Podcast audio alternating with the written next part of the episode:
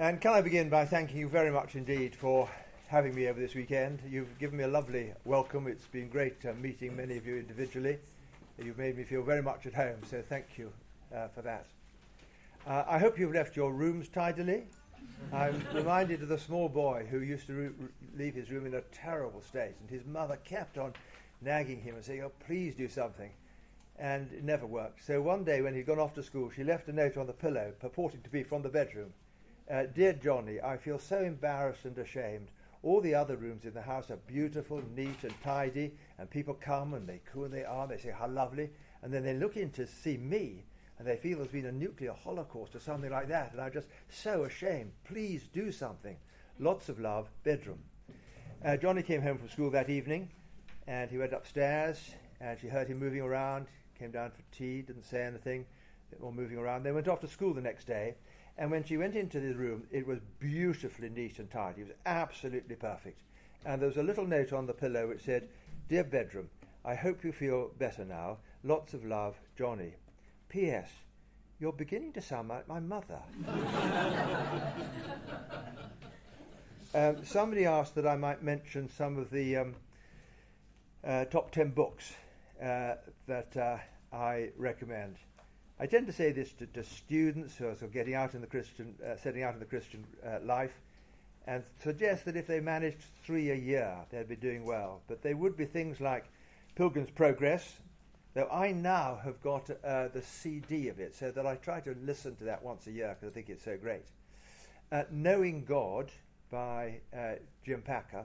I'm not prepared to lend my copy. I think it is so brilliant. Uh, John Stott, in reviewing it, said he had to turn aside and worship as he read that book. The special, wonderful chapter on being the sons and daughters of God. Uh, the cross of Christ. Uh, we've got to go on coming back to the uh, cross and John Stott's magnum opus, the book that he felt was his most important work, uh, The Cross uh, of Christ. Uh, keep in step with the Spirit. the cross, the Holy Spirit, are issues that we need to be aware of today. So keep in step with the Spirit again by uh, Jim Packer. Uh, Understanding the Bible. John Stott said that was the book that uh, most helped. He was most helped with by the Lord as he wrote it. I think he produced it for the, the Centenary of the Scripture Union. Though taking God's word seriously by Kevin DeYoung runs that a short, uh, quite closely. Um, Holiness by J.C. Ryle. So you've got there the doctrine of the cross, the doctrine of Scripture, the doctrine of the Holy Spirit, uh, holiness, then there must be something on prayer, a call to spiritual reformation by Don Carson, where he goes through Paul's prayers in, in, in the letters. And then after that, you probably ought to be moving into um, biographies of some sort, and a missionary biography. You ought to know uh, the story of uh, Hudson Taylor uh, g- going to China. And a bit of church history, again by J.C. Ryle, Christian leaders of the 18th century. So you've got some devotional things like um, holiness and prayer, you've got major doctrines, you've got some uh, uh, biographies as well, and then beginning to read some uh, commentaries. That was about eight, wasn't it? There were a few more to, more to come. Uh, we're now back to Zechariah 4, and uh, let me, let me pray. Lord Jesus, help me to uplift you and by your mercy uphold me for your name's sake. Amen. Uh, in chapter 4, we've got the, the fifth of uh, Zechariah's visions, and he keeps on asking for uh, an explanation. You see it there, verse 4 What are these, my Lord? Again in verse uh, 11, What are these two olive trees?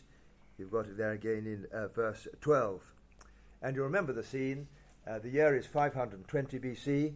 Uh, they've returned to Jerusalem 15 years ago.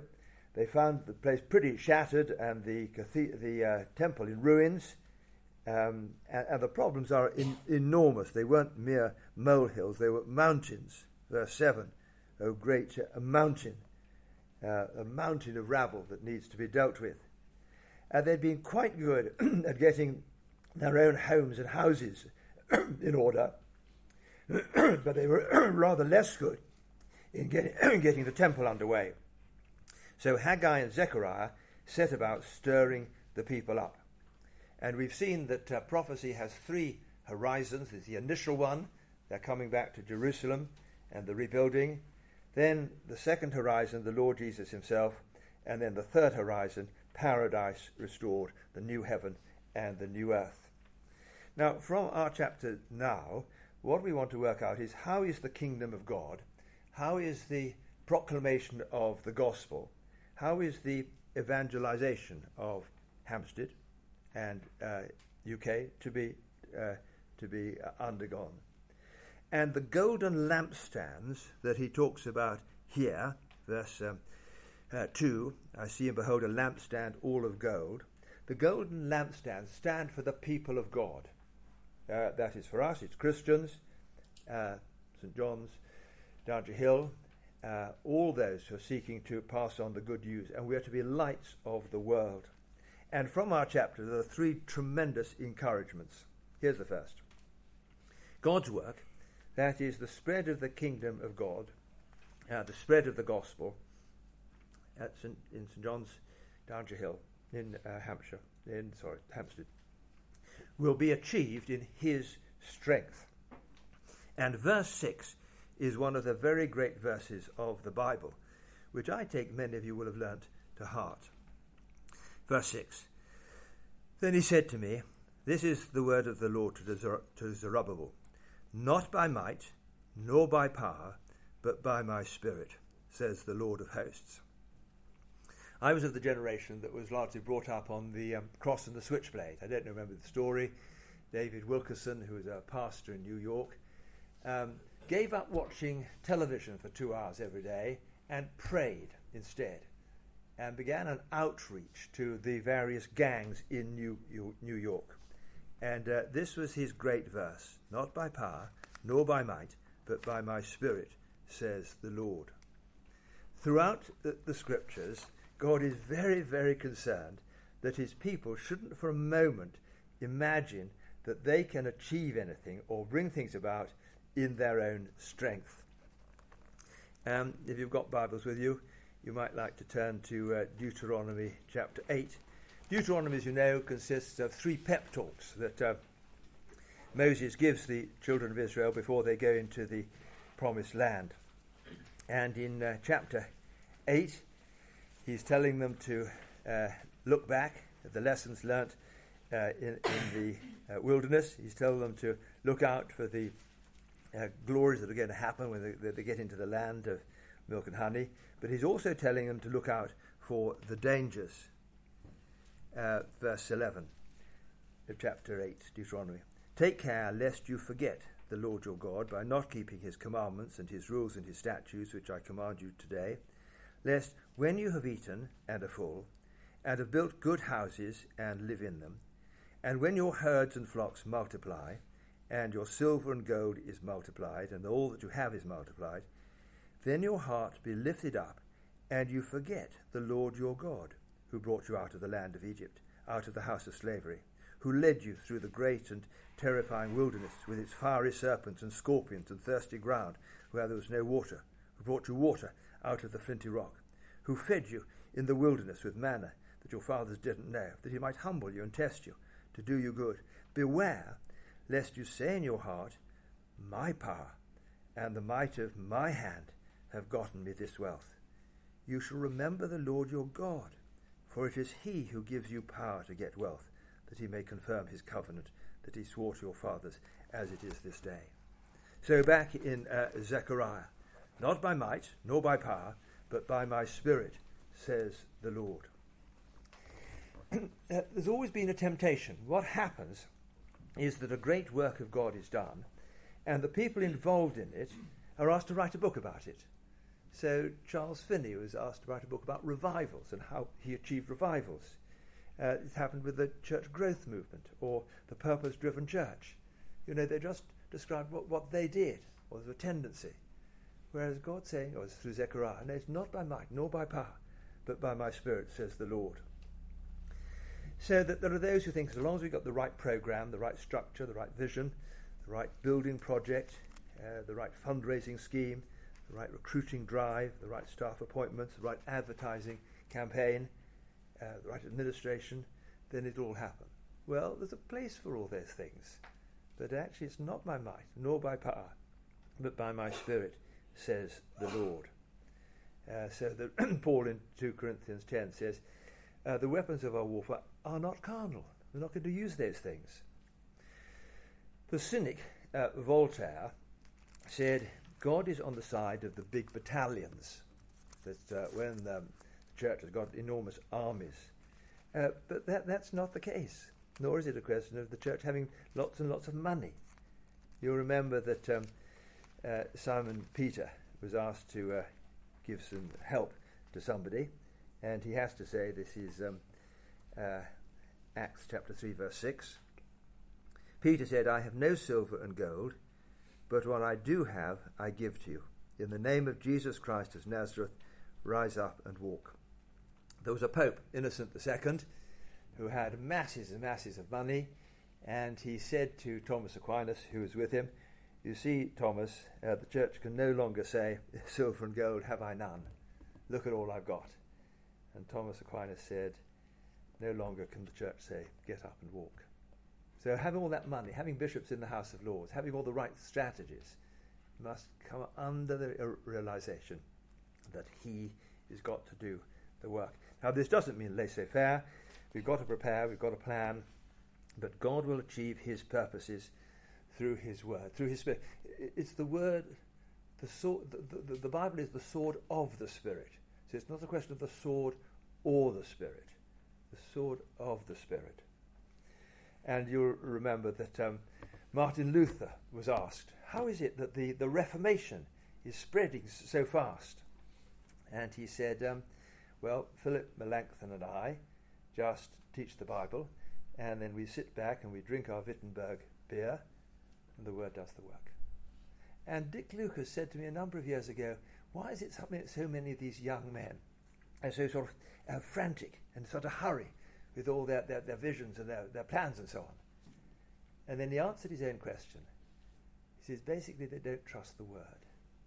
It is the Word that is going to do the work. It's what happened at the Reformation, it's what happened at the Great Wesleyan uh, Revival. So, uh, God's work for the, the spread of the kingdom in Hampstead, Downshire Hill area, is going to be done not by might nor by power, but by His Spirit. Second encouragement God's work, kingdom expansion, often begins small. And then the other key verse in chapter 4 that you probably learnt by heart is uh, verse 10.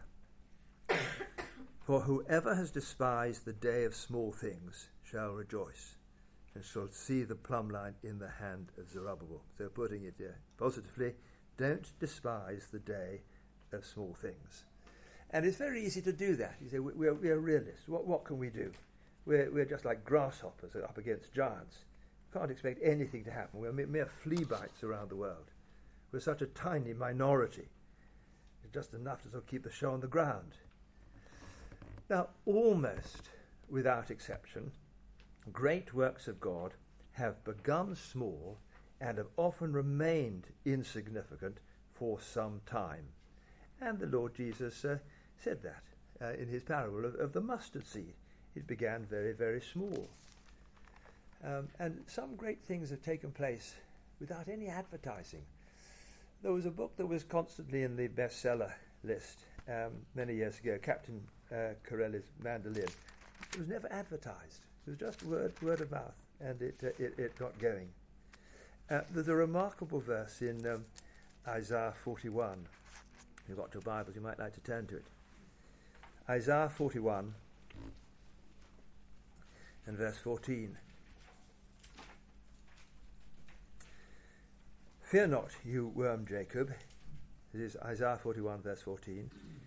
Uh, Fear not, you worm Jacob, you men of Israel. I am the one who helps you, declares the Lord.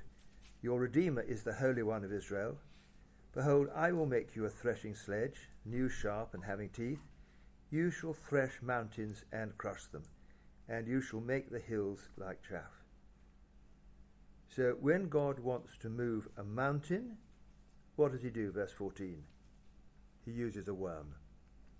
That's the way he operates. And not with the, the, the, big battalions, uh, but uh, not despising the day of small things. And similarly, therefore, a man on a cross, hanging there in ignominy, nakedness, shame, degradation. Eleven frightened disciples uh, in despair. In a despised uh, province of the Roman Empire. Hardly the way that uh, Tesco or Toyota or Credit Suisse would uh, launch a campaign. Or a solitary monk 95, nailing 95 theses to a church door stuck away in, in North Germany. Going to celebrate that in a big way uh, next year. Uh, a cobbler going off to uh, India, uh, William Carey, launching the great missionary movement of the 19th century. A tract read by a lama in some little village in, uh, in uh, China, which he takes home. And as a result of reading that tract, the London Sparrow, Gladys Aylward, is invited to the lamasery, and she has a week of explaining the gospel. Just a tract read by a lama. And so it goes on. A dozen men praying for seven years in the office of a honey merchant. Tony Kimpton, 1954, uh, had been backsliding, uh, felt he was going mad in the middle of the night, got out of bed, prayed, came back to the, the Lord. He said, Look, our local church is doing a lot for my wife and uh, children, but here I am working alongside men in the city. We must pray for them. So he got together a little group and they prayed faithfully for seven years. And then, remarkably, St. Helens Bishopsgate became available. Most of the churches in the city are post fire churches, and therefore they were built by Christopher Wren. They're small and beautiful. The, the, the fire started um, west of St. Helens, so St. Helens is a large medieval church. And normally those churches were given to semi retired clergy. Uh, but Tony Kimpton was on the court of the merchant tailors, whose gift it was, and Dick Lucas is invited. And Dick Lucas has said that he'd never have gone to St. Helens if it hadn't been for lay folk who were going to give and pray and bring. And very often, when for, for clergy have gone to start lunch hour services, they haven't really taken off. But St. Helen, St. Helens was a, a, lay movement based on those seven years of uh, praying in the honey merchant's uh, office. Two old ladies uh, praying away, praying, praying, praying. And they were praying for D.L. Moody. And then D.L. Moody came over, and a fantastic uh, missions that he, he, he led. But two pe- uh, ladies praying. And you probably have all read Out of the Black Shadows. Um, you know the story. Uh, this young man in Zimbabwe, he's deserted by his, uh, never knew his father, deserted by his mother when he's three. He's brought up by aunts, but he can't stand them, so he leaves home when he's ten. He forms a gang called the Black Shadows. They live under bridges, they eat out of white men's dustbins. And then they say, right, let's do something positive. Let's go and um, blow up a meeting. So they make some handmade uh, bombs and they look around for the next big public meeting. And it's a meeting, it's a gospel meeting of, the, um, of, of a missionary society. They say, right, we're going to do this. So they go in, they say, we'll just wait for the first uh, 10 minutes and then we'll throw our bombs. And in those first 10 minutes, Stephen Lungu is converted. Can't read or write, um, but uh, people undertake for to teach him how to read and write and to hold a knife and fork and all that sort of thing. And he then becomes the leader of Africa Enterprise, following on from Michael Cassidy.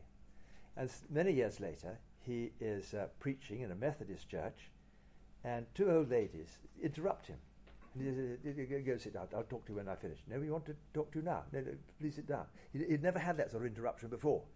And they insisted on coming up. And they showed him the, their diary. We prayed today for the conversion of a gang leader. And he looked at the date. And it was date, I think, 30 years before, when he had gone uh, to that Dorothea mission and had been converted. Two old ladies praying away. Begin small and then there's great things. So despise not the day of small things. And then the third encouragement God's work, God's kingdom, depends, hinges on the anointed ones.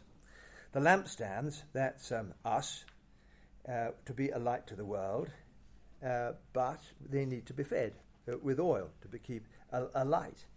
You, you've got that. Uh, verse 3.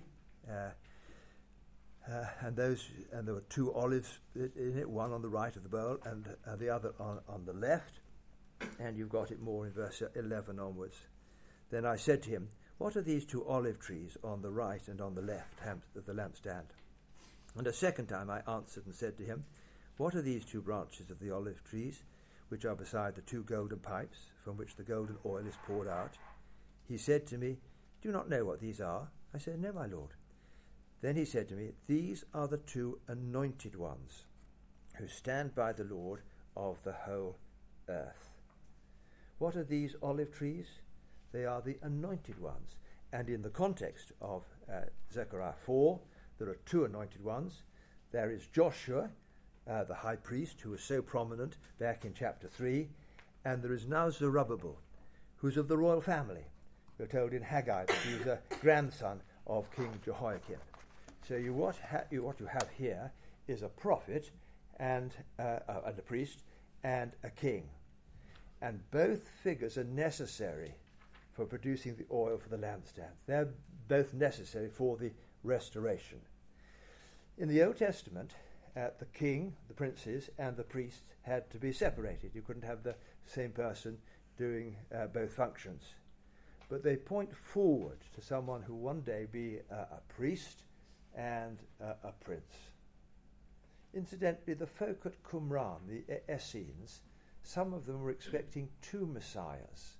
One who would be the Davidic uh, son of David, the great king, the other who would be the, the, the prophet, the priest, the suffering servant. Now, what happens is that when the Lord Jesus comes, he breathtakingly combines both those roles, both as great David's greater son and as the, the priest who's going to offer a sacrifice. Now, if you've got Zechariah open, just turn on to uh, chapter 9. I said at the start that uh, Zechariah was the prophet that is most quoted in the Passion narratives. And uh, you, have got that straight off in chapter 9. Uh, Zechariah 9, verse 9. Rejoice greatly, O daughter of Zion. Shout aloud, O daughter of Jerusalem. Behold, your king is coming to you. Righteous and having salvation is he, humble and mounted on a donkey, on a colt, the foal of a donkey. And so the Lord Jesus rides into Jerusalem, fulfilling the prophecy of uh, the king coming on a donkey.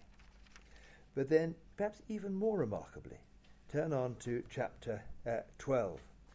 You'll remember that when Jesus was on the cross, um, they wanted to make sure he was dead because they wanted to take down the bodies before the Sabbath. And uh, they came to, to, Jesus, they had broken the bones of the other two, and the captain of the guard said, No, no, he's dead. Well, to make sure, I will stick a spear in his side. And they did that, and from it uh, out came blood and water. And John says this was to fulfill what the prophet Zechariah said. But what does Zechariah say? Verse uh, chapter 12, verse 10. I will pour out on the house of David and the inhabitants of Jerusalem a spirit of grace and pleas for mercy, so that when they look on me, on him they have pierced, they shall mourn for him as one mourns for an only child, and weep bitterly over him as one weeps over a firstborn. And John says this is fulfilled of the Lord Jesus. Though John says they will look on him, but God is speaking and says they will look on me, whom they have pierced. And then chapter 13. On that day, when he was pierced, there shall be a fountain opened for the house of David and the inhabitants of Jerusalem to cleanse them from sin and uncleanness. You know your Leviticus? Blood cleanses from sin, water cleanses from uncleanness. They stuck a spear in his side, and out came blood and water. So he was the truly anointed one. And therefore we sing, There is a fountain filled with blood drawn from Emmanuel's veins, and sinners plunged beneath that flood lose all their guilty stains. Dear dying Lamb, thy precious blood shall never lose its power, till all the ransomed church of God be saved to sin no more. So, do you get the picture from Zechariah 4? We are the lampstands, uh, individually and as a, a Christian church, St. John's Downshire Hill, to bring light to the area, to bring light eventually to the nation.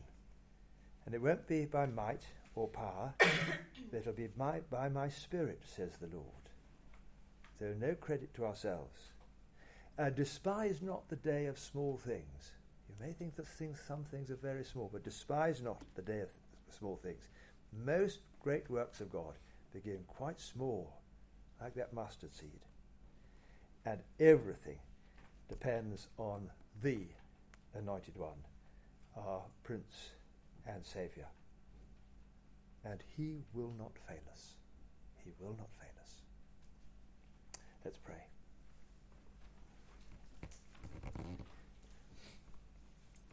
Father, thank you that we are given in this chapter the ways that we are to go forward in your service. And we thank you so much that it's not going to be by might or power, but it'll be by your Holy Spirit. Please forgive us if at any stage we seek to take glory or congratulations to ourselves. Help us constantly to be praising and adoring you. Thank you for this encouragement that we're not to despise the day of small things, and that even if a work seems small and fragile, it can just be the beginning of something very, very great that develops. And once again, we want to praise you for the Lord Jesus, that he was willing to be pierced for our sake, and that from him flowed out blood and water, water to cleanse us from sin and uncleanness. Pray that we'll continue to stick very close to him, confident that he will not fail us. And for all this we praise and adore you in his precious name. Amen.